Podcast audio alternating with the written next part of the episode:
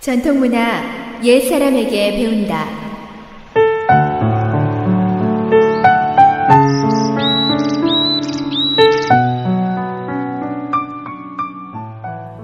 SOH 정치자 여러분, 안녕하십니까? 전통문화 시간입니다. 오늘 이 시간에는 신선 이야기 2800 변을 전해드릴까 합니다.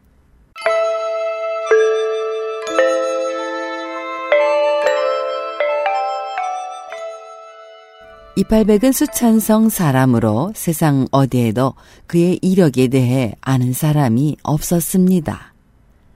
사람들은 단지 그가 여러 왕조를 거쳐 살고 있다는 소문에 의해 나이를 800세 정도로 잡아 이팔백이라고 불렀습니다. 그는 거주하는 곳 역시 일정치 않아 산중에서 깊은 명상에 잠겨 있는 그를 보았는가 하면 어느 날은 불쑥 저자거리에 나타나 구걸을 하는 그를 만나기도 했습니다.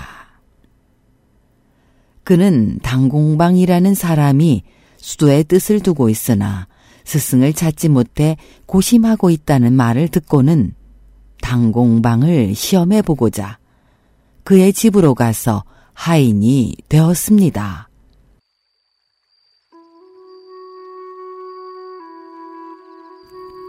이팔백은 몸을 사리지 않고 부지런히 일하면서 항상 진솔하게 주인의 마음을 헤아려 줌으로써 공방에게 흡족한 하인이 되었습니다. 그리고 시간이 지남에 따라 공방에게는 이팔백이 하인이라기보다는 믿음이 가는 친인으로 여겨지게 되었습니다. 이팔백은 이제 당공방을 고험할 때가 되었다고 여겨 병든 척 가장하여 자리에 누웠습니다. 공방은 와서 보고는 즉시 의원을 부르고 약을 지어왔으나 이팔백의 병은 점점 더 심해져만 갔습니다. 이에 공방은 포기하지 않고 장안에 용하다는 의원은 모두 모셔와 이팔백의 병을 보게 하였습니다.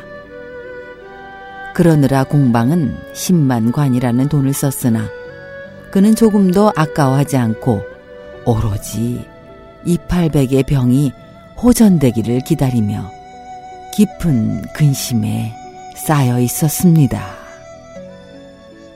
병이 심해짐에 따라 이팔백의 몸은 종기로 뒤덮였고 피고름이 흐르며 악취가 풍겨 아무도 가까이 하려고 하지 않았습니다.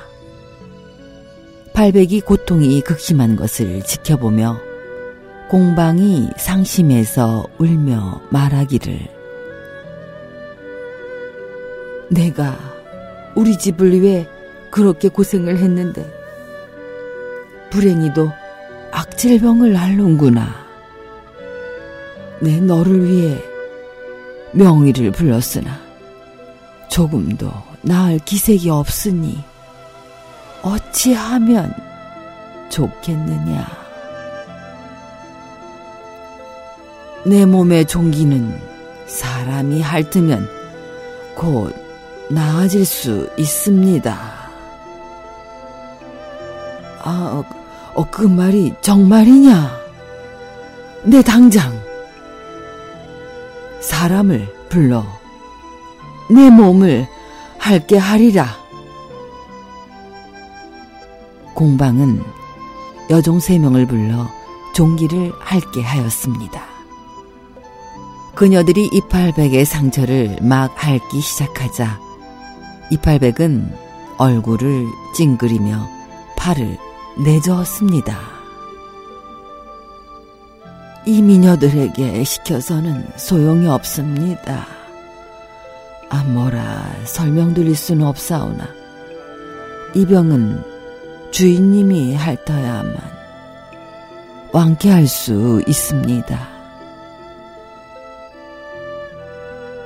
사람을 살린다는데, 내 어찌 그만한 일을 마다하겠는가? 공방은 스스럼 없이 그 자리에서 종기를 핥았습니다. 사모님이 와서 같이 핥으면 효과는 더욱 빨리 나타날 텐데요. 이팔백은 면목이 없는 듯 작은 목소리로 말했습니다. 공방은 싫은 내색 없이 부인을 불러 같이 이팔백의 상처를 핥아주었습니다. 그렇게 하고 나니 정말 몸의 종기들이 아물기 시작했습니다. 언젠가 은혜는 갚을 터이니 한 가지만 더해 주십시오.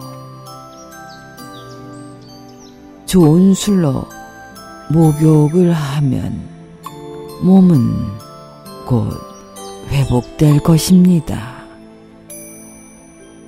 공방은 곧 미주를 사와 커다란 목욕통에 부어 이팔백이 목욕을 하도록 해주었습니다. 술통에 목욕을 하고 나오는 이팔백의 모습은 어느새 귀골이 장대한 신선의 모습을 하고 있었습니다. 나는 신선이네. 자네가 수도할 뜻이 있다 하여 내 와서 시험하였네. 이제 자네에게 그 길을 가르쳐 줌세. 이팔백이 공방 부부와 상처를 핥은 여종 세 사람에게 그가 목욕한 술통으로 들어갔다 나오게 하였더니 그들은 즉시 젊고 아름답게 변했습니다. 이후에 당공방은 운태산에 들어가 이팔백에게서 받은 단경으로 수련 원만하여 신선이 되었다고 합니다.